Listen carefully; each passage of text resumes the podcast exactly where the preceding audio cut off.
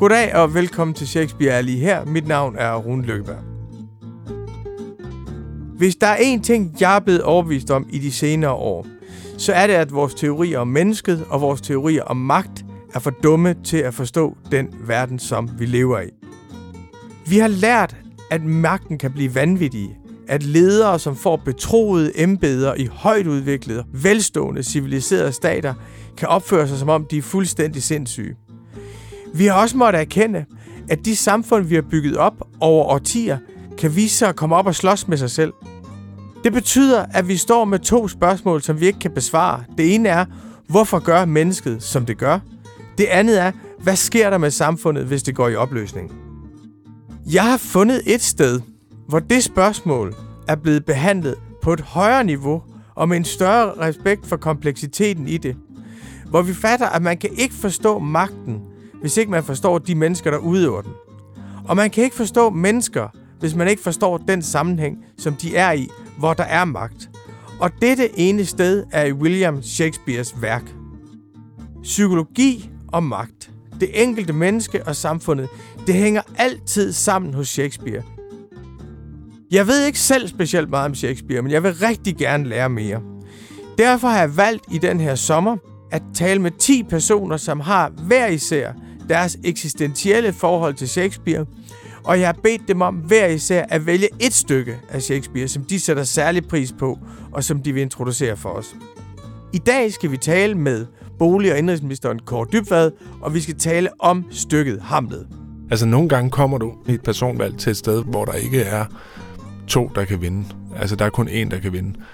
Og det er jo det der, når du slår King Hamlet ihjel, og Claudius kommer ind, så er det fordi, der kun kan være 1 på den post. Der kan ikke være 2. Jeg har hele tiden vidst, at vi i den her serie om Shakespeare skulle tale med nogen, der udøvede politisk magt. På Shakespeares tid var det jo kongen og dronningen, der havde den politiske magt. Det er det ikke i vores tid. Der er det ministre og statsledere, der har den politiske magt.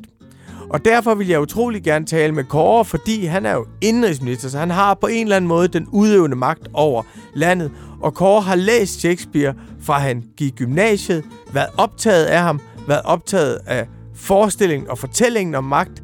Og det der jo i Hamlet faktisk bliver magtens onde tvilling, nemlig tvivlen. Hvornår siger du til dine partifæller, at vi skal virkelig holde sammen på butikken her? Det er så vigtigt, fordi ellers så taber vi næste valg, og så går det helt galt, og folk sådan, åh ja, det er noget, det skal man også huske. Og hvornår er du der, hvor du siger, okay, det her fungerer ikke, Claudius skal ud, ikke? Det er det, vi kommer til at tale med Kåre Dybvad om i den samtale, der følger her. Kåre, hvornår mødte du selv Shakespeare første gang? Jamen, jeg mødte ham, jeg voksede op på Holbæk-egnen, og der havde vi en del, sådan faktisk, der teatertrupper og 2 teater, hvor de lavede forestilling på. Der så vi blandt andet Romeo og Julie, kan jeg huske, med skolen dengang. Så det var sådan, ja, det var nok første gang, det er ikke fordi, jeg husker sådan præcist, hvordan stykket blev opført. Sådan. Jeg kan bare huske det som en af de der ting, vi var inde og se med skolen, og ja, og som var en del af det der miljø, der var i byen på det tidspunkt der.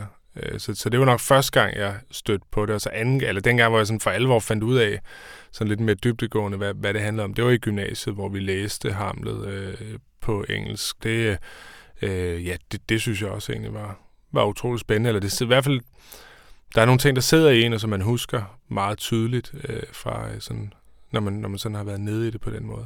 Så det har været sådan de 2 nedslag, jeg har haft, og siden da må jeg så også nok erkende, at det ikke er, fordi jeg sådan har dyrket det på den måde, eller haft sådan meget Shakespeare-orientering hen over de sidste 15 års tid. Men du har valgt at tale om Hamlet i dag. I har jo selv fået lov til at vælge i hvert fald stykket. Hvorfor valgte du Hamlet? Jamen det var, fordi det var den, jeg synes, jeg kendte bedst, og fordi det vel også er...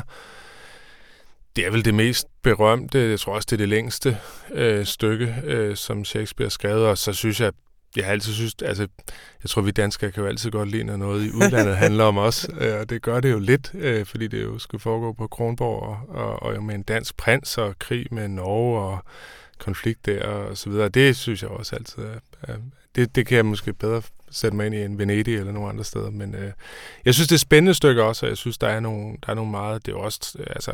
Det er også en hård skæbne, de får, men jeg synes, det siger meget om os, som du siger, magt og den dynamik, der er i nogle af de spillere. Det er jo ret egentlig godt forudset, kan man sige. Eller også så er det bare de samme ting, man gør nu, som man gjorde for 400 år siden, eller endnu længere tilbage, hvornår det så i virkeligheden stammer fra, den her historie. Ja, jeg tror, at der er jo en grund til, at Hamlet spiller altid alle steder i hele verden. Altså, det er jo ret vildt egentlig, at du har det her skuespil, som bliver spillet også langt uden for den vestlige kulturkreds, og som jo ikke er ligesom ramt af cancel culture eller sådan noget. Slet ikke. Altså, og det gælder jo faktisk Shakespeare generelt, at enhver tid kan se sin egen konflikter i det. Hvordan ser du den her Hamlet, prins af Danmark, som jo har været et mysterium for mange? Nå, men jeg synes, at han er jo en person, der på en eller anden måde repræsenterer den tids politiker eller prins eller udøver af magt. At det her med, at han er drevet enormt meget af at få ryddet op i en ting af hævnen, som selvfølgelig er et klart motiv både fra ham og fra Laertes og mange af de andre, som er med i stykket. Men jeg synes, der er noget fascinerende ved, at han på en eller anden måde han repræsenterer noget meget sådan.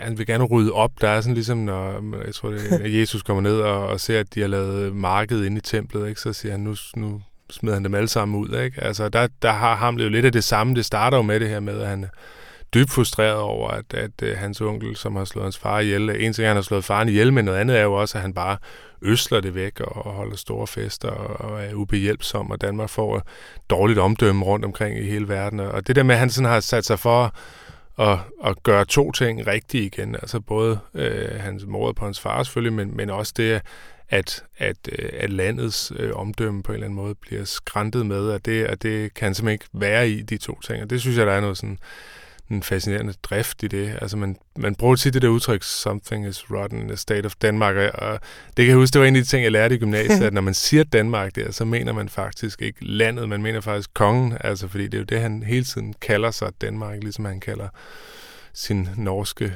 kollega fra Norway, altså, og det er jo det, at han er frustreret over, han prøver igennem hele det stykke, så først at finde ud af, er det ham, der har slået min far ihjel, og så bagefter os, og så prøver at gøre det rigtigt igen, og han står der i, tror jeg, i slutningen af 4. akt, hvor han står og ser den her norske felttog på vej til Polen, og han ligesom siger, hvis der er 20.000 mænd, som er klar til at gå i døden for et stykke land, som ingen gider kendes ved, hvorfor kan jeg så ikke hævne, at en drukkenbold har slået min far ihjel og overtaget tronen? Altså, det er jo stærk motivation, det synes jeg, man kan godt blive lidt fascineret af det. Hvis vi bare lige skal have styr på det faktuelle omkring stykket. Historien i stykket er egentlig relativt enkel. Kongen af Danmark, som hedder Hamlet, er blevet slået ihjel. Hans søn, som også hedder Hamlet, er dybt ulykkelig over, at han har mistet sin far, over at kongen er blevet slået ihjel. Det er hans farbror, det vil sige kongens bror, Claudius, der har overtaget tronen efter. Og ikke nok med det. Kong Claudius har også giftet sig med Hamlets mor. Hamlet er ulykkelig, tvivlende, vandrende rundt på jorden. Han er en intellektuel fyr, optaget af filosofi, optaget af oplysning, gerne vil gennemskue hele verden. Men et genfærd viser sig for Hamlet, og genfærdet, det er Hamlets far.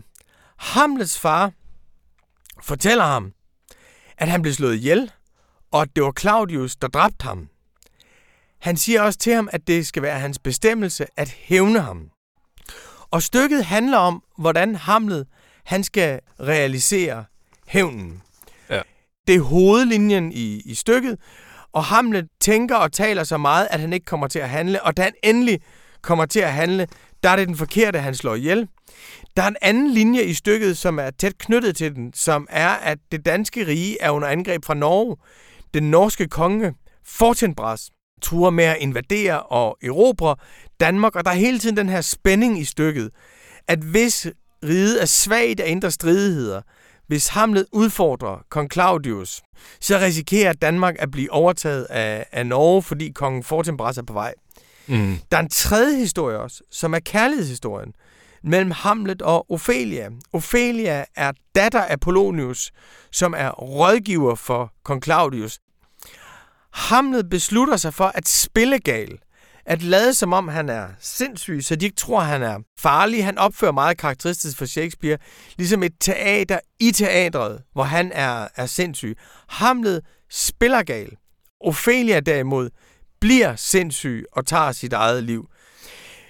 Hvordan ser du hele det her med Hamlet som tvivler? Altså han har jo de her meget, meget lange monologer, hvor der er nogle enormt berømte citater i. Hvordan ser du det der tvivlmotiv hos ham? Nå, men jeg tror, at altså, der står han jo meget tydeligt over for Fortinbras, altså den her norske prins, som jo helt modsat er helt klar og tydelig i, hvad han vil og hvordan han vil gøre det. Og der ender han jo med at tabe det, om det så er sådan et billede på, at hvis man grubler for længe over det, så ender man med at formøble det, om det så er det, der ligesom er budskabet. Det er ikke 100% på, men jeg synes, der er noget fascinerende selvfølgelig i hele den, og det er jo også det, man kender fra Hamlet. Altså det der med, at han står med det her skelethoved fra Yorick, altså den her hofnar, og han ligesom siger, at vi ender jo alligevel alle sammen dernede på et tidspunkt, så hvad er det værd? Det starter jo med, jeg tror, det er ikke den første linje, hvor de siger, hvem er det, der er derude? Hus der. Og det er ligesom det, der er hele spørgsmålet, der bare går igen, ikke? Altså, så det er jo det, der er fascinerende. Jeg synes, det er det, der gør, at stykket har en, altså, at man bliver drevet igennem det, og altså, det er jo hele tiden det der med, at man ved ikke, hvad finder han på, så spiller han sindssyg, og så virker det, som om han gerne vil noget med Ophelia, og så alligevel er der, altså, bliver han skuffet over hendes tilhør til faren Polonius og hele det. Altså, det er jo det, der, synes jeg, giver spændingen i det som historie. Altså, men også, at han jo til sidst trods alt bliver rimelig afklaret og står der, hvor han står. Altså, og overlader det til den eneste. Den eneste, der overlever, er vel Horatio. Altså, han er vel den, der ligesom er den eneste, der er der til at fortælle historien til sidst. Og han på en måde giver det videre og siger til ham, nu må vi ligesom gå ned i graven og så må der komme nogen til, der har større beslutningskraft på en eller anden måde. Han overlader det i hvert fald meget tydeligt til Fortinbras, som er sådan en helt anden karakter end ham selv. Han er jo også en karakter, som jeg tror, de fleste af os, der har brugt tid på at tage en lang uddannelse, og der er også noget andet, vi kan spejle os i hos ham. Hamlet er jo en eller anden form for humanist. Han har jo studeret i Wittenberg, ja. Og har jo sine tanker, og altså, er jo en slags intellektuel, også der ser på verden, men jo også hele tiden oplever, at de tanker, eller han har lært, at alt det intellektuelle kommer en lille smule til kort over for den virkelighed, han står i. Ja, og hele det billede på, altså den der prins, man skal være i den periode, altså hvor man går fra at skulle være kriger, og ligesom kunne være det, og så til at skulle være sådan en, der skal studere i Wittenberg eller Göttingen eller i Italien eller andre steder. Altså det er jo, det kan jo godt læses som en kritik af den forrådnelse af en handlekraft, som sker med det, men omvendt er det jo også det, der driver det fremad. Det er jo det, der gør, at man også får de der diskussioner. Det er også det, der gør, synes jeg egentlig, når man ser nogle af de opgør, han har, især med Claudius og også med Gertrud, altså, så er det jo også hans begævelse, der ligesom gør ham i stand til at udmanøvrere dem og udstille dem, gøre dem til grin, også til sidst med Laertes og denne her fægteduel eller kårduel, de har. Altså der er det også, han hele tiden bruger det der intellektuelle overskud på en eller anden måde til at sætte dem til vægs og til at komme udenom dem, og spiller, at han er sindssyg, og så er han det selvfølgelig ikke, og prøver hele tiden sådan. Jeg synes, der er flere steder, hvor uanset at der selvfølgelig godt kan ligge noget i, at han mister noget handlekraft, så er der også en styrke særligt over for Claudius, som virker mere enfoldig, som hersker, end hvad Hamlet er. Ja, det er der egentlig også i forhold til galskaben, fordi Hamlet er jo den, der går og siger, han er gal. Altså Hamlet vælger at spille gal, så folk skal tro, han er gal. Og han siger, han er gal, og folk bliver forført af hans galskabsteater. Selvom det er madness, så er der method in it, som der er en, der siger, det har Hamlet, der truer med at begå selvmord. Men det er jo Ophelia, den, der bliver gal, og rent faktisk begår selvmord. Så det er egentlig Hamlet, han har jo et intellektuelt overskud. Det har du ret i. Så er der det her med spøgelset, som er sådan en, altså for os moderne mennesker, så er det jo specielt det der med, at der faktisk er et spøgelse på scenen. Ja, og det er også interessant, altså fordi altså gengangeren er jo, det er noget mærkeligt noget, fordi den er jo skrevet der omkring år 1600, Men han siger jo, at han kommer ud af skærsilden, og han kommer ud af flammerne osv., og der har Storbritannien og Danmark jo, så på det, uanset hvor man så forestiller sig, det ligger henne det her, har vel været protestantisk i sådan 70 år eller sådan noget, altså mens det her blev skrevet. Så der er en eller anden kalden tilbage til noget før, eller noget sådan helt grundlæggende, eller noget gammelt, eller noget, som på en eller anden måde, jeg ved ikke, om det enten er Shakespeares måde ligesom at genkalde de gamle traditioner, som folk måske på det tidspunkt i virkeligheden stadig lidt troede på, eller lidt synes var fascinerende, eller om det er eller en altså en overgang mellem de to verdener, eller de to sådan forestillinger om, hvordan at himmel og helvede hænger sammen, og hvordan hele den dynamik er, hele den etik, der ligger i den måde at være kristen på. Men jeg synes, det er fascinerende, at han kommer tilbage, at det ligesom er den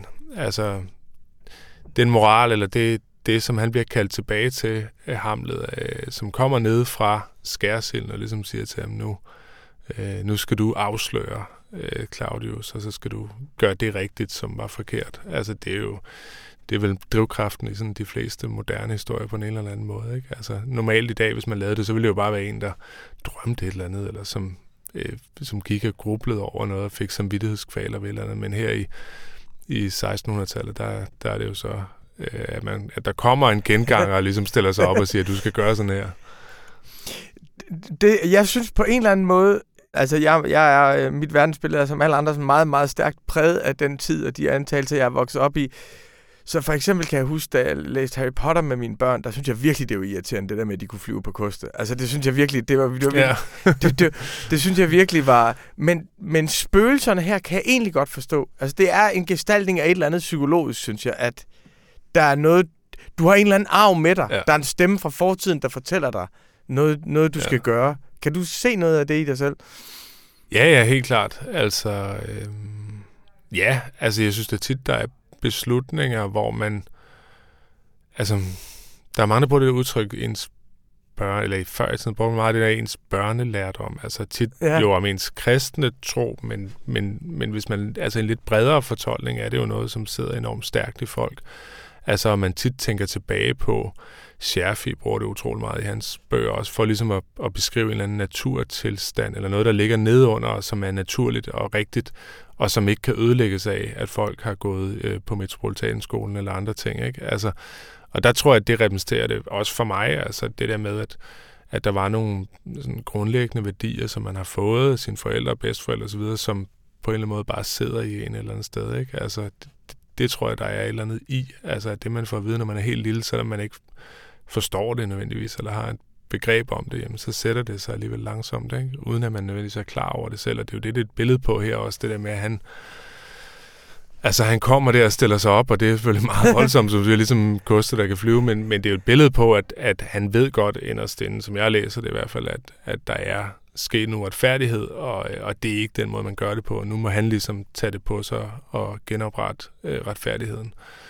Og det synes jeg, det kan jeg godt se nu, når jeg beslutter ting i politik, eller man har svære beslutninger omkring, hvor man godt ved, at der på begge sider vil være folk, der både bliver glade og sure. Altså, at så er det tit, jeg tænker over, hvordan vil mine forældre tænke om det, eller hvordan vil mine bedsteforældre tænke om det. Altså, det synes jeg, det betyder noget, uden at det skal lyde som om, man sådan styrer dem, så har man jo bare nogle pejlemærker inde i sig selv, der betyder meget.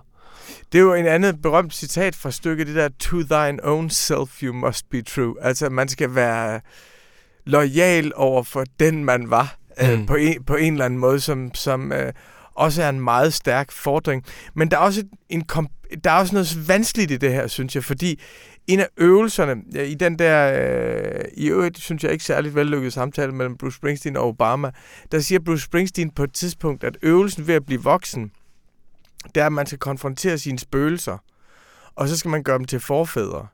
Så i stedet for, at det er spøgelser, der dikterer en ting op i hovedet, så skal det være forfædre, der går ved siden af en, fremad i livet. Og det synes jeg er en meget fin formulering faktisk, at gøre dine spøgelser til dine forfædre. I stedet for, at de er bagved dig, så skal de gå ved siden af dig. I stedet for at være et krav fra fortiden, så skal det være en ledsager ind i fremtiden. Og der er jo noget vanskeligt, fordi det der med, to thine own self, you must be true, den fordring, du får af dine forfædre, hvis man adlyder den, som Hamlet gør, så går det jo galt. Mm. Altså på en eller anden, der er også noget med at forsone sig med uretfærdighed. Hvad tænker du om det der med, der er en uretfærdighed, som er overgået ham? Hvis han skal zone den, så er det den totale konflikt. Hvis han ikke skal zone den uretfærdighed, så opgiver han ligesom, så opgiver han jo det, han er født med. Ja, og jo, den konflikt er jo bare virkelig grundlæggende i mange af sådan, de største kunstneriske udførelser. Det er jo det samme i Victor Hugo i De elendige, eller det samme i Lykkepære. Altså, det handler jo altid om det der med, hvem er du, hvad kommer du tilbage til, ikke? Altså, og i hvert fald for Lykkepære, jamen, der er det jo. Altså, han, det går også galt for ham, da han beslutter sig for at være det, han egentlig er. Eller sådan. Det bliver jo ikke lykkeligt for ham. Han kan jo ikke have et godt ægteskab, og han kan jo ikke leve et liv, hvor han får udfoldelse for det, han går og mener. Altså, det... Og det tror jeg, der er et eller andet i. Altså, at det... Jeg ved ikke, om det skal gå ved siden af en på den måde, men det er klart, at lige så vel som kommunisterne og Le Corbusier og modernisterne tog fejl, da de sagde, at mennesket skulle skabes på ny, og det kunne man gøre gennem at indrette boliger, indrette samfundet på en ny måde, så man får et helt nyt menneske, der undervurderede de totalt, hvad et menneske er og har med sig. Men på samme måde må man også bare sige, at vellykket samfund er altså... både på samfundsplan, men også for den enkelte, er jo også dem, hvor man trods alt også tilpasser sig det liv, man er i, og den verden, man er i. Altså, der, og det er jo det billede, det skal Hamlet jo ikke gøre, fordi så taber han jo det hele. Altså, så skal Drukkenbold jo blive ved med at ødelægge Danmarks gode rygter, ikke? Men der må også være en mellemvej mellem, at alle skal dø, sådan så norske kongen kan komme ligesom og overtage det hele, og bare lade det stå til. Og det er jo det, der er så forbandet i det, ikke? Altså, at man bliver nødt til at være tro mod sig selv og sin børnelærdom, men man skal jo også bøje den i forhold til tiden. Altså, du kan ikke... Tidsånd er noget af det stærkeste, der eksisterer i et samfund. Altså, fornemmelsen af, at du fra årti til årti kan ændre opfattelser af, hvad der er rigtigt og forkert, og hvad der er skamfuldt, og hvad der er hvad der er rimeligt, og hvad man har lov til med patos og lægge værdien i, og hvad der virker latterligt og gammeldags. Altså, det er enormt stærkt, og hvis man står som sådan en japansk stillehavssoldat, som den eneste imod tidsånden i 1972, og bliver fundet og vil forsvare kejserimperiet, så er man jo også en nar i tiden, ikke? Altså, og det har man jo heller ikke lyst til at være. Så det er en svær balance, der rummer rigtig meget dynamik, de der to yderpoler. Ja, der synes jeg sgu, det er meget vellykket, fordi indimellem, når jeg har siddet og læst ham, tænker jeg, jamen for fanden, altså det er jo overklassens, altså det er den royale overklasses problemer fra 400 år siden, og så var der en, der fik lov til at bestemme, og så var der en anden, altså lidt ligesom det der med Harry og Meghan Markle, og hvad, altså, jamen, jeg er sgu ligeglad. Altså det er virkelig en ny plutokratisk overklasse over for en gammel royal overklasse. Jeg kan ikke have medfølelse med nogen af dem. Jeg synes, det er ærgerligt, at sympati og solidaritet går den vej. Sådan kan jeg på den ene side godt have det en gang imellem. Ja, det er meget hårdt at være så rig, ikke? Og det er meget hårdt at...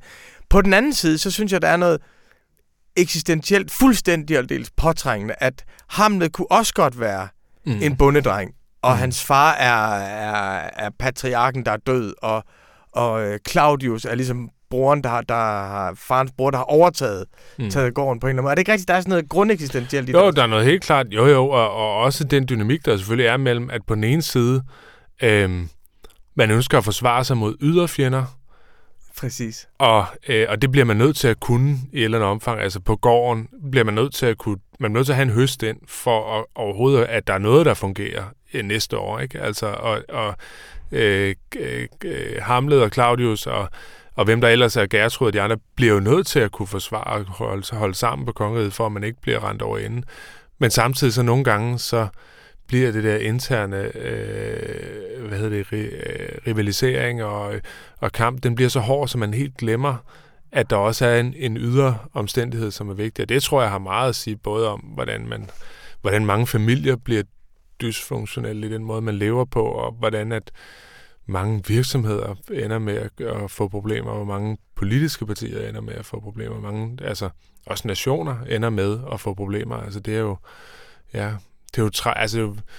en dybt tragisk tilstand at komme i, ikke? Altså, man kan sige, i Danmarks historien specifikt har der så også været ret mange tilfælde, hvor vi har været i den situation, og så er vi endt med at tabe en eller anden krig og afstå Skåne, eller noget af den retten der, ikke? Altså, det tror jeg, at den er altid virkelig svær, den siger ekstremt meget om politik, fordi det handler om det der med, hvornår siger du, til dine partifæller, vi skal virkelig holde sammen på butikken her, det er så vigtigt, fordi ellers så taber vi næste valg, og så går det helt galt, og folk sådan, åh ja, det er nok, det skal man også huske. Og hvornår er du der, hvor du siger, okay, det her fungerer ikke, der er nødt til at være en anden, der skal sidde deroppe og styre det, og der skal, Claudius skal ud, ikke? Altså, det er jo sådan politikkens grundessens, ikke? Altså, hvornår skal der skiftes ud, og hvornår kan du hvornår kan du appellere nok til, at sammen bliver man ligesom stærkere, ikke? Altså det der med, ja, eller ikke politikens grundessens, men det er jo sådan et spilteoretisk dilemma, som bare er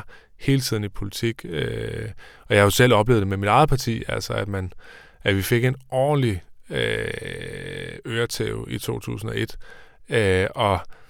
og der var mange, som sagde, at hvis man bare holder sammen og lader være med at begynde at skændes om, hvad retningen er, så kan vi komme tilbage næste gang, og så skal der nok blive problemer med det der VKO-flertal, ikke? Og sådan gik det jo overhovedet ikke. Der havde jo været lige præcis, altså dagen efter valget i 2001, burde man jo have sagt, nu skal der skiftes ud på politik og på organisation og på personer hele vejen rundt, og vi skal finde ud af, hvad fanden det her skal bruges til, det her parti, ikke? Altså, og der oplevede jeg netop det der med, at appellen til, altså det, som jo så Claudius vil sige i den her situation, ja. Pas på, nordmændene står der med deres felttog og sådan noget, hold nu sammen på det, lad være med at være sur på mig, din far døde, og det var uheldigt osv., ikke? Altså, og omvendt så er der jo nogle situationer, hvor man måske også bare har skiftet for meget, og hvor det er gået for hurtigt, og hvor en hurtig beslutning kan være lige så fatal, som ikke at gøre noget, ikke? Altså, at det er godt nok altid svært at sige, hvornår du er hvor, ikke? I det der. Ja, for man kan sige, og det er ikke fordi, vi skal gå meget dybt ned i det, men man kan sige, at modsætningen til det der 2001, som jo, altså du ved, det er lidt ligesom Morten Olsen, der spillede med det samme landshold en slutrunde for meget, på en eller anden måde. Men som der også og så spillede vi en mere i 5.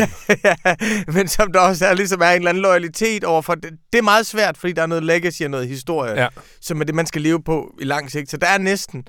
Der er ekstreme omkostninger ved alle valg der. Men det modsatte er jo ligesom opgøret med Svend Auken som formand i sin tid, som jo ligesom står som kongemordet i jeres parti. Og der kan man sige, der gjorde man jo det modsatte. Og det er jo næsten shakespearsk, ikke? Det der med, at du har en national scene, hvor...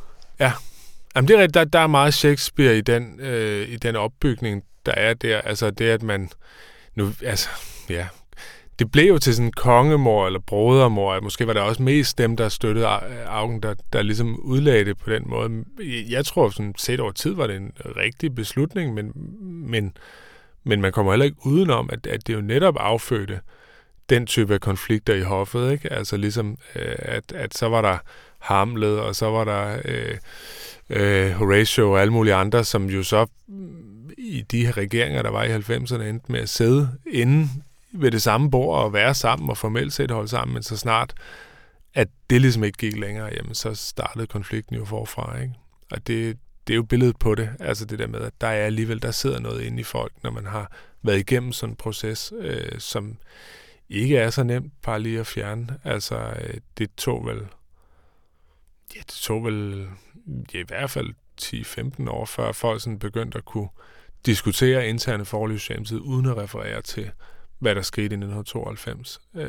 Jeg vil næsten sige, at det først var sådan, da Thorning måske blev statsminister i 11, at det sådan for alvor var slut med den diskussion. Altså, der havde man ligesom endelig forenet sig omkring noget nyt, ikke? Altså, men der var de fleste af dem, der var med dengang, jo også forsvundet ud af partiet, eller sad som borgmester, eller lavede noget andet, ikke? Altså, så, eller var døde, altså desværre også nogle af dem, ikke? Så på den måde var det jo, ja... Det lader sig ikke ligesom bare... Det er ikke noget, man bare lige vasker ud og starter forfra. Sådan en type af konflikt der. Og det kan man også se nu. Det er ikke for, at jeg skal være polemisk overfor Venstre eller gøre noget ud af det. Men det er jo lidt af det samme, de også har oplevet. Altså, at når man har haft den der meget hårde konflikt, hvor du ikke... Altså, nogle gange kommer du i et personvalg til et sted, hvor der ikke er 2, der kan vinde. Altså, der er kun 1, der kan vinde.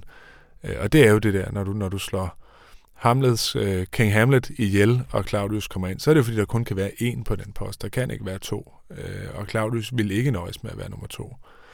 Og der er hele tiden det der, som der er et genialt citat i Kong Lear, hvor han siger at vi kan simpelthen ikke tage på korstog, før vi har styr på vores eget rige. Vi kan simpelthen ikke vi kan ikke udbrede Kristus, før vi har styr på vores eget rige. Men Vi kan heller ikke få styr på vores eget rige, før vi har sendt alle dem, der slås, ud og slås med nogle andre. Altså, man skal på en eller anden måde have orden intern og orden ekstern. De to ting hænger sammen, og det synes jeg er så fedt sat op hos Shakespeare. Og det er jo det, altså det, som du også sagde til mig indledningsvis med, at psykologi har meget at sige om politik, at det er jo også der, du kommer ned til det, fordi tit bliver det jo også gjort, altså meget af det bliver gjort på, eller sat på formel i forhold til, hvad er det for en linje, man støtter, og at man ligger man til højre et parti, eller til venstre et parti, eller man er mere national, eller man er mere liberal, eller hvad nu skillelinjerne kan være. Og det har selvfølgelig meget at sige, fordi der vil være en naturlig tiltrækning af folk, der måske nogenlunde står for det samme i en variation af partiet, men omvendt er der også bare ekstremt meget, der har med psykologi at gøre. Altså den måde, at gamle uvenskaber kan leve, eller at man på en eller anden måde føler sig tilsidesat i en periode, eller at der er, altså det betyder også bare virkelig meget følelsen af, altså en autoritet, altså legitimitet som leder. Altså, det er jo det samme, om det er her på en avis, eller om det er i en virksomhed, men især i politik. Altså, det der med at have legitimiteten, at det er naturligt, at man siger, sådan her gør vi, det her det mandat, jeg har valgt på, det er min linje, ikke? Altså, kan man det, ikke? Altså, eller kan man ikke det? Det er jo i virkeligheden spørgsmålet til i politik.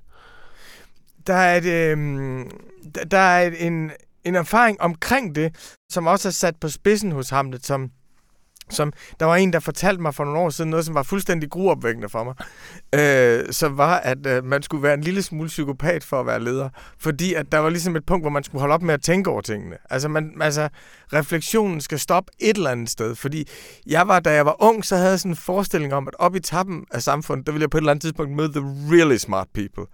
At jo højere man kom op, jo større indsigt ville man få, og det er jo, har også noget at gøre med, at jeg voksede op med 2 akademikere, og en forskning om, at akademiske skal regere, og forskning om, jo klogere man er, jo mere har man ret til at bestemme, og derfor burde Svend Auken være statsminister, fordi han havde et flottere sprog. Og Svend var for Aarhus, ikke? Ja, præcis.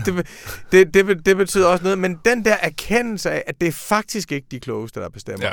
Og at de klogeste er faktisk ikke de bedste til at bestemme. At det at tænke over tingene, kan faktisk stille sig i vejen for, at man kan regere, og man faktisk nogle gange bliver en uansvarlig leder, hvis man vil tænke tingene igennem. Den er jo virkelig sat på spidsen her hos Hamlet. Er det noget, du også oplever? Ja, det gør jeg, fordi jeg tror, at politik handler jo enormt meget om tillid. Altså, jeg kan huske, du skrev det i din bog, Kamp om sandhederne, og det satte sig også i mig i hvert fald, kan jeg huske det der med modstillingen mellem Svend Auken som figur, Anders Fogh som figur, altså den her legende, ekstremt begavede, meget veltalende akademiker fra et lægehjem, Svend Auken, som og jeg har jo også mødt ham nogle gange, før han døde der i 9, altså er jo enormt overbevisende, når man sidder over for ham, og virkelig, altså, der var, jeg tror, i nogle af de biografier bliver han beskrevet som sådan en Aladdin-figur, ikke? Altså sådan en, der bare kan få folk til at drømme om nogle ting, ikke? Altså, men jo også en akademisk person, sådan en, hvor når du laver en fejl, så er det sådan, jeg har snakket med Stoltenberg op i Norge, ikke? Det havde han så ikke. Og det var ligesom, altså det der med, han var også en person, som hvor skjorten stak ud af bukserne, hvor han lige glemte måske lige præcis, hvad det var, ikke? Altså, det handlede om, og også en person, som i de sociale relationer jo også hele tiden var ovenpå, og så glemte han måske, at Rit Bjergård også havde en rolle i nogle ting, og man ikke bare kunne smide hende ud af holdet, og ligesom, fordi han måske var den der også meget ekstremt intellektuelt stærk person, ikke? Altså man kan sammenligne med også sådan en, altså det er jo en helt anden boldgade, men sådan en som Christian 4 var også en ekstremt begavet person, men jo på mange måder en af de værste regenter, vi har haft. Altså, og jeg tror, der er noget af det der, hvor Anders Fogh jo, som også var meget begavet person, men på en anden måde, altså, og meget kontrolleret, og meget, altså en helt, helt anden type af politikere, som jo netop sådan hele tiden holdt fast i, at alting skulle være korrekt, og alting skulle være ordentligt, der måtte ikke sidde noget, man tørrede druerne, før man spiste dem, osv., ikke? Altså det der sådan, altså der er den sidste person bare stærkere i politik, fordi at det handler så meget om tillid, og det handler så meget om også, hvad for et liv du lever over for, hvad for nogle folk, du synes, du repræsenterer, altså, og det tror jeg nogle gange kan gøre, at folk, der lever et akademisk liv, godt kan ende med måske at miste en tillid, sådan som Svend Auken også gjorde nogle steder. På trods af, at det skal man jo bare huske at sige, at han fik jo tårnhøj stemmetal hver eneste gang, han stillede op der i Aarhus. Altså, der var, men ud over det, altså, der er en dynamik i det der, hvor tillid og intellektuel kapacitet nogle gange ikke altid er det samme. Altså tillid er det, du driver politik frem på, som jeg ser det, og også viden om, at du har tillid fra folk, er jo også, eller bevidstheden om det, er jo også det, der gør, at man kan være ligeglad med, hvad der bliver skrevet i læserbrevene om, at man er en klaphat, eller hvad der bliver skrevet på Twitter om, at man er en idiot, eller sådan. Og det er jo det, der gør, at du ikke hele tiden sidder og er bekymret over det.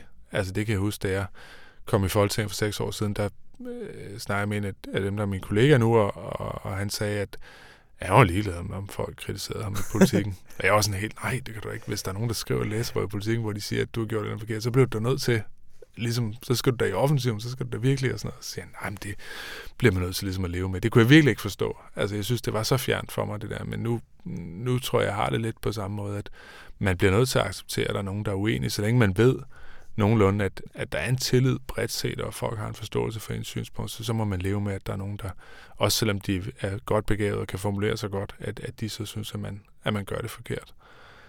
Der er jo, det er ligesom den eksterne ting. Hvad bruger man intelligens til udadtil? Og hvad bruger den intellektuelle begavelse?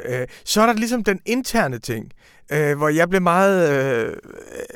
blev meget påvirket af faktisk at læse Obamas, den der meget, meget lange biografi, som jo nærmest er Hamlet-agtig, og med, det er jo nærmest sådan en monolog over 1000 sider.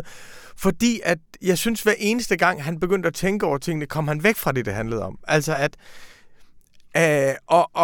og på den ene side, så kan man jo ikke, altså jeg kan ikke leve med, at det at tænke over tingene ikke på en eller anden måde befrugter ens beslutninger. Men at det må fandme kunne kvalificere beslutningerne. Men på den anden side, er det sgu også rigtigt, det der som med Hamlet tænker sig væk fra virkeligheden, og så står han i et eller andet. Altså, hvordan gør man det i sin beslutningsproces, og hvordan bruger du det sådan intellektuelt på en måde, så det ikke forhindrer dig, men så det kvalificerer dine ting? Ja, jeg havde en af de sager, hvor jeg virkelig har stået i det der dilemma meget, meget stramt. Det var da vi vedtog den indgreb, vi havde omkring Blackstone og hele lejeboligmarkedet.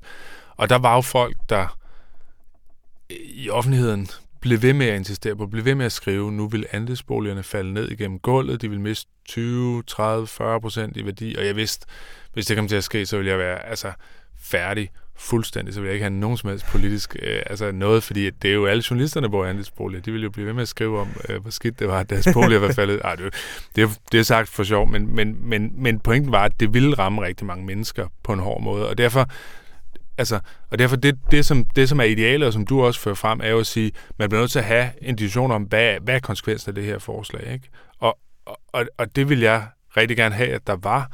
Problemet er jo bare, at indimellem dem, som med et ærligt hjerte siger, at det her er konsekvensen, så er der jo nogen, der har et ønske om også, at der ikke rigtig sker noget, eller at vores forslag bliver pakket sammen, og som så går ud og siger, hvis man for eksempel var bankøkonomer, repræsenterede en bank, og de har ikke lyst til, at vi gjorde det der, fordi så ville de miste noget sikkerhed i deres udlån og så videre. Altså, så er der folk, som går ud og siger, vi regner os frem til sådan her, ikke? Og så står der nogen der under falsk flag, som måske slet ikke egentlig har lyst til at bidrage til det, som du ud fra sådan et, også måske lidt Habermas udgangspunkt, ligesom siger, det bedste argument må vinde, og så sidder nogen, som producerer et argument, fordi de også har en interesse i, at der ikke sker noget, ikke? Altså, og det der med at skære igennem sådan en diskussion, det synes jeg er ekstremt svært. Altså, og der prøver jeg, hver gang jeg er i det, at have nogle folk, som jeg ved er nede i det, og som jeg ved kan fortælle mig nogenlunde, hvad er, når man skærer alt fra, der er interesse, hvad er så bundlinjen i det her, ikke? Altså, den diskussion, i andre diskussioner, har jeg været heldig at kende nogen, som jeg sådan kunne spørge sådan helt oprigtigt, uden egen interesse, uden præferencer, hvor står vi henne i den her diskussion? Fordi ministeriet har jo deres udregninger, det er jo det, man tager som udgangspunkt. De er jo også neutrale i udgangspunktet, men de vil jo aldrig sådan, de vil jo også læne hen imod os og bevæge det politisk derhen, hvor jeg ønsker det, fordi det er jo deres rolle, det er jo deres job at gøre det, eller sådan, så jeg tror, jeg prøver at kvalificere det altid på den måde der. Men jeg anerkender også, at der er 2 lag i det. Der er en ting, som er, hvad kommer der til at ske? Og der føler jeg i mange diskussioner, jeg står på rimelig sikker grund.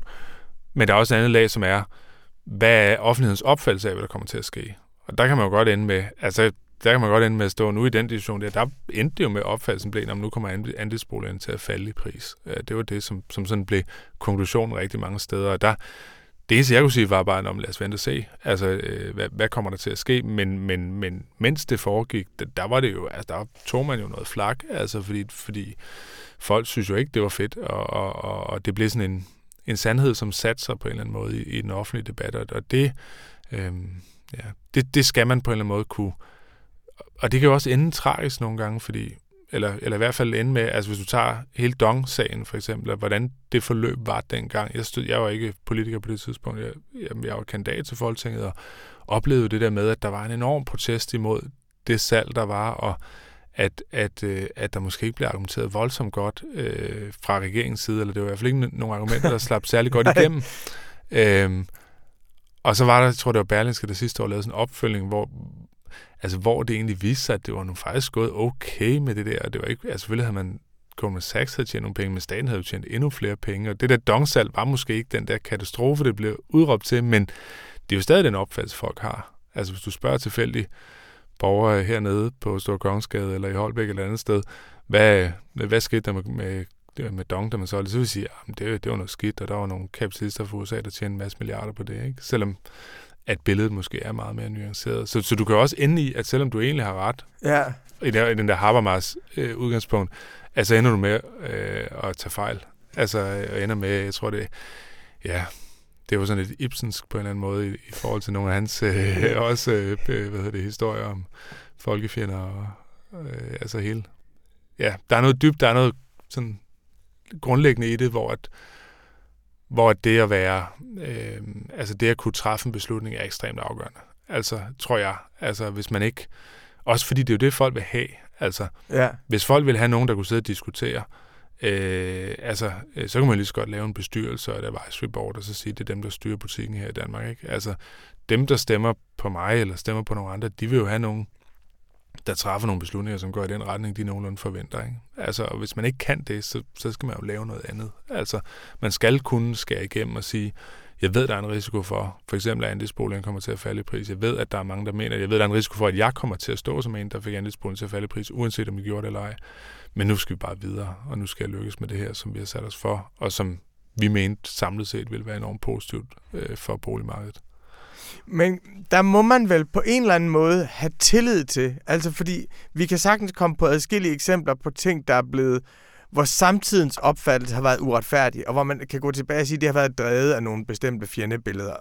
Det tror jeg, vi kan finde alle mulige ting om. Men det, man må spørge sig selv om, det er jo i det store perspektiv, det er der ting, hvis vi går 50 år tilbage, hvor samtidens opfattelse var uretfærdig? Altså, vil historieskrivningen på en eller anden måde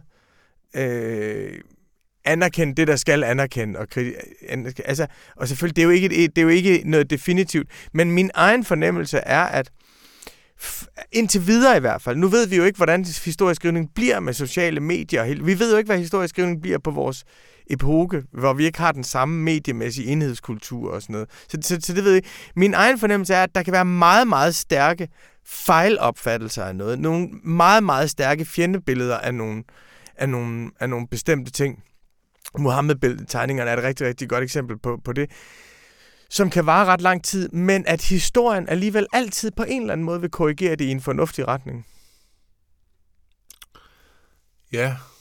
Jamen, det kan godt være, du har ret i det. Altså, jeg vil i hvert fald give det ret så langt at sige, at mange af de billeder af opfattelser af verden, som var tilbage i tiden, og som var præget af... Altså, jeg tror grundlæggende på, at hvis du sætter altså folk, der har på Slotsholmen, hvad enten det er politikere, eller embedsmænd, eller redaktørerne på aviserne, eller folk på universiteterne, hvis du har en grundlæggende principiel værdikonflikt mellem dem på den ene side, og den brede befolkning på den anden side, så har den brede befolkning næsten altid, altså som i 90% af tilfældene ret. Altså sådan har det været i Danmarkshistorien.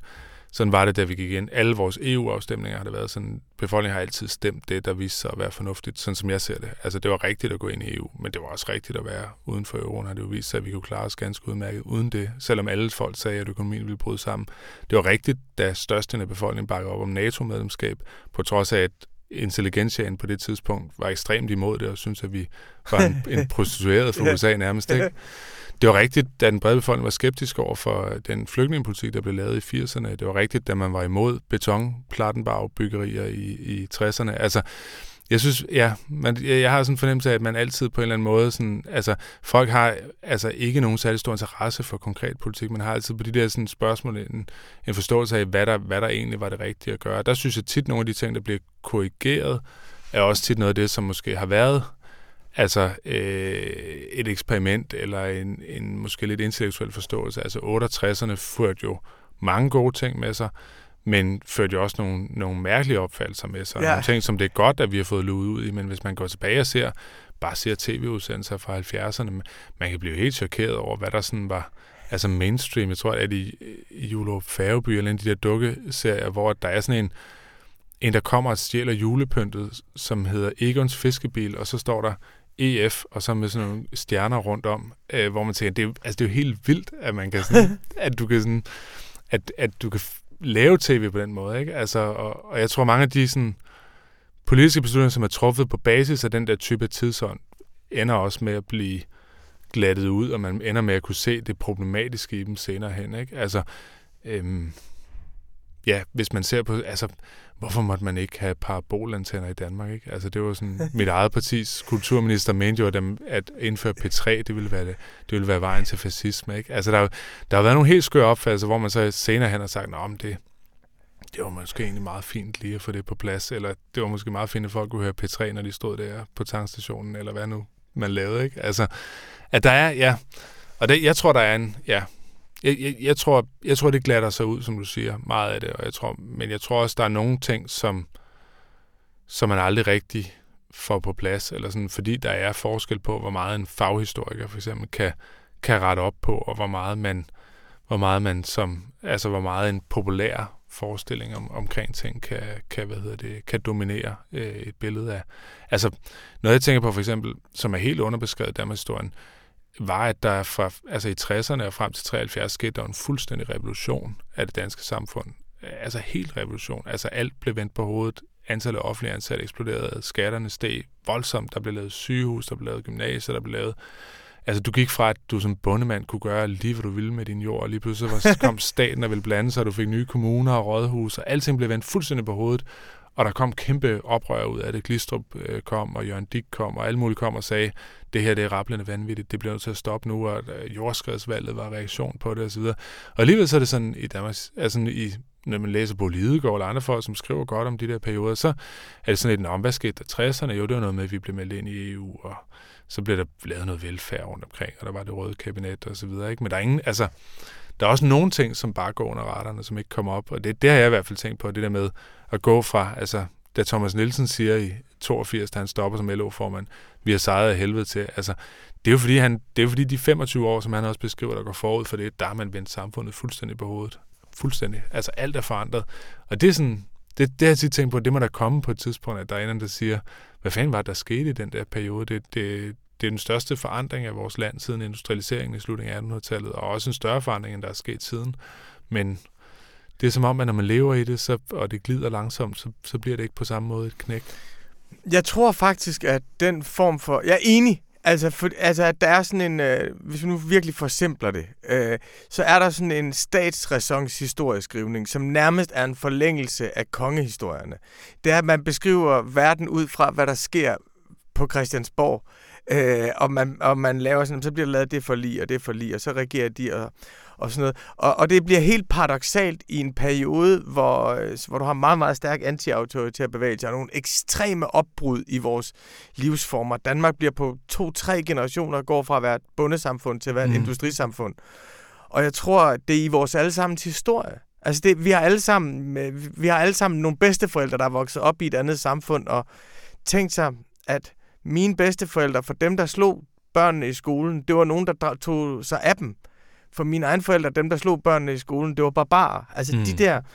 Og der tror jeg, at sådan nogle bøger som Jens Merups Mærkedage og hans Edvard Nørgaard Nielsens meget store Mands Minde, Rib og Ret bøger, altså, som beskriver de kulturelle udviklinger på en anden måde. Jeg tror, det vil være dem, man bruger til at skrive historier om den periode. Senere, det har jeg i hvert fald selv altid synes var mest interessant, det har været. Og det sjove er, at vi har jo en historie for det i Danmark. Det er Georg Brandes tradition. Det er faktisk at skrive historien gennem de kulturelle forandringer. Og der er også den der krøniketradition, ikke? Præcis. Hvad er det, den hedder? Jeg kan huske, hvad den hedder. Der er lavet på Danmarks Radio. Ja, som Ole senere, Hammerik. Ja, og som senere lavede... Der var de der 3 farvede bøger. Præcis, huske, ja, kæmpe store. Ja, men også spændende, og tæt, det er meget populært skrevet og så videre. Men den der sådan... Du har ligesom krønikeskrivning, den der populære, og et eller andet husker du 1976, ikke? Og så fortæller lidt om, hvad arbejdssang derovre, og hvad der skete og så videre, ikke? Altså, og der kommer nogle... Når man så ser i fjernsynet, så sker der alligevel noget. Man kan se, der er et eller andet, der er ved... Altså, der er noget brydning i de der år i 60'erne og 70'erne, ikke? Men... Så har du ligesom faghistorikerne, og den der, sådan, i hvert fald det, jeg har nu heller ikke læst det hele, det skal jeg også indrømme, men sådan, når jeg har været nede og læse om den her periode, så er det meget det der med, så Anker Jørgensen, når han kom til, da Krag stoppede, og det var lidt overraskende osv., og noget med, at Willy Brandt ringede fra Berlin, og altså, det er jo ligesom, det er som om, der for mig mangler det der med at sige, hvis du var bondemand i 1960, så levede du et fuldstændig frit liv. Du kan gøre med din jord, hvad du vil. Du kan gøre med dine dyr, hvad du vil. Du kan gøre med dine tjenestefolk, stort set, hvad du vil. Du var den frie bonde, ikke? Og var du bondemand i 75, så sad der en eller anden inde på kommunen og kom og skulle have skat på forhånd. Du fik ikke dine penge, før der var betalt skat af dem, hvis du var ansat et sted, ikke? Altså, der var kommet en zonelovgivning, som gjorde, at du måtte ikke bare bygge huse, du måtte ikke bare lave et eller andet på jorden. Der var miljølovgivning, der gjorde, at man måtte ikke bare hælde lige så meget gødning i og pesticider i, som man ville. Der var kommet regler for arbejdstilsyn, og folk kunne komme på bistandshjælp, hvis de ikke gad arbejde for dig. Og det var ligesom om, altså, at stå med de 15 års mellemrum, det er jo ikke særlig meget, altså, i forhold til, altså... Og så var det sådan fuldstændig forskellige verdener, hvor alt var forandret. Det er jo på baggrund af nogle meget voldsomme politiske beslutninger, som jeg synes bare, altså når jeg ser på historien og det der, altså så er det, ja. Det er sjovt, synes jeg, at det ikke, fordi det var en total forandring, og også hvis du var arbejderklasse, altså så gik du jo på de 15 år fra, altså der blev bygget, Danmark gik fra 1950 at have 150.000 parcelhus til 1970 at have 700.000. Det er jo helt vildt, at du kan bygge så mange parcelhus på 20 år, ikke? Så du gik fra, hvis du var faglært arbejder, så boede du på Nørrebro i en 3-værelses lejlighed eller 2,5-værelses lejlighed, og så gik dine børn ned på kommuneskolen, og du gik på toilettet ned i gården, og du arbejdede måske ude på Tagensvej et eller andet sted på en fabrik, og du cyklede derud, ikke? Altså, din kone gik måske hjem eller havde et halvdagsjob eller noget med at gøre rent, ikke? Og så til at bo i et parcelhus i Skovlunde, køre i bil på arbejde, helt ny, flot skole, svømmehal, skøjtehal, alting, ikke? Det er totalt forandring af folks liv. Men det, nu er vi kommet lidt væk fra det, beklager det ikke for, det var bare fordi, jeg synes, det er sindssygt spændende. Altså, jamen, jeg synes også, det, og på en eller anden måde kan man sige, det er faktisk lidt det, jeg gerne vil med Hamlet eller Shakespeare, det er at se os selv i nogle andre figurer, end vi plejer at se os selv i, og forstå magtudøvelsen ud fra nogle fremmede figurer, end at sidde og bare kigge på politik, som vi plejer, og på jer, som vi plejer, eller på os selv, som vi plejer, få den der refleksion over det. Og vi kan sige rigtig meget om det med landbruget. Min egen familie er derfra, og min farfar sad i Folketinget for Venstre og røg ud ved jordskredsvalget. Okay, ja. Min morfar havde den største gård i sognet i 1960, og ja, han var en fri mand, men han vidste godt, at hans tid var forbi. Okay, ja. Han vidste godt, at hvis hans døtre skulle have et ordentligt liv, så skulle de væk fra alt det, han havde lært dem. Så han havde også en tragisk bevidsthed. Hvis han var to thy own self, you must be true, så svigtede han sine døtre, fordi han var op imod den der tidsånd. Så der var ligesom et for ham, og det forstod han ikke selv, men min mormor, der blev 100, fortalte mig om det. Ja. Men det er meget interessant, fordi det er jo det, som Ove Korsgaard skriver om i Solskin for en solmuld. Altså det der med... Og jeg oplevede det jo i Vipperød, hvor jeg voksede op ude på Vipperød Mark, hvor min nabo havde mælkebund, ikke? Altså, og vi boede på et nedlagt husmandssted. Husmandsstederne var ligesom forbi, det var slut, ikke? Altså, men bønderne var der stadig sådan et antal, og dem, der boede i de der parcelhus i Vipperød, er de der også nogle virkelig, altså ikke særlig gode 60'er parcelhus, det der hed Succeshuset, og sådan nogle rigtig etanithus der, ikke? Altså, det var folk, der var vokset op i landbruget, stort set alle sammen, som var kommet, altså som var vokset op på en gård i et eller andet klemt rum, eller i en landarbejderhus, eller sådan, og de var alle sammen parcelhusbeboere, og de havde deres børn på Vipperød skole, og de var gymnastikforening og fodboldklub, og idrætshallen var de med, da de ville indvide den, og det var ligesom det samfund, altså selvom det selvfølgelig var tragisk for deres forældre måske, at børnene hellere ville leve det liv, så oplevede jeg, at det var altså for dem en ekstrem stor mulighed. Klart. Nå, men hvis vi lige tager den hjem til sidst, Kåre, er der noget, et citat, du vil slutte? Altså, jeg har jo... vi har jo allerede været inde på nogen. Der er jo så mange gode citater i det her stykke. Men hvis vi skulle slutte af med et citat herfra. Ja, men jeg faktisk... jeg bedst lige det citat, som er Hamlets, der hvor han møder det her norske felttog. Ja. Jeg synes, det er meget stærkt, fordi det er der, han lidt beslutter sig for, hvad der skal ske, og det er det, han sådan gør, altså, så bliver han i tvivl igen selvfølgelig, men altså sådan, men sådan, jeg oplevede det som om, det var der, at skiftet sker, det er der, han beslutter sig for det. Nu tager jeg ikke det hele, men bare et stykke af det her. Witness this army of such mass in charge, led by a delicate and tender prince, whose spirit and divine ambition puffed makes mouth an invisible event, exposing that is mortal and unsure to all that fortune, death and danger dare, even for an eggshell. Rightly to be great is not to stir without great argument, but gracefully to find quarrel in a straw, when honours at stake. How stand I then? I have a father killed, a mother stained, excitements of my reason and my blood, and let all sleep, while to my shame I see the imminent death of 20,000 men, that for fantasy and trick of fame. Go to their graves like beds, fight for a plot, whereon the numbers cannot try the cause, which is to not tomb enough and continent to hide the slain. Oh, from this time forth, my thoughts be bloody or be nothing worth. Kåre Dybvad, tusind tak, for du ville være med. Det var så lidt. I næste uge skal vi tale med den britiske Shakespeare-forsker Emma Smith, og vi skal tale om stykket Macbeth. Emma Smith har en helt særlig indflydelse på den her podcast-serie, fordi jeg faktisk fik lyst til at lave den, da jeg gik og hørte hendes forelæsning om alle Shakespeares stykker. Tak fordi I hørte med i dag.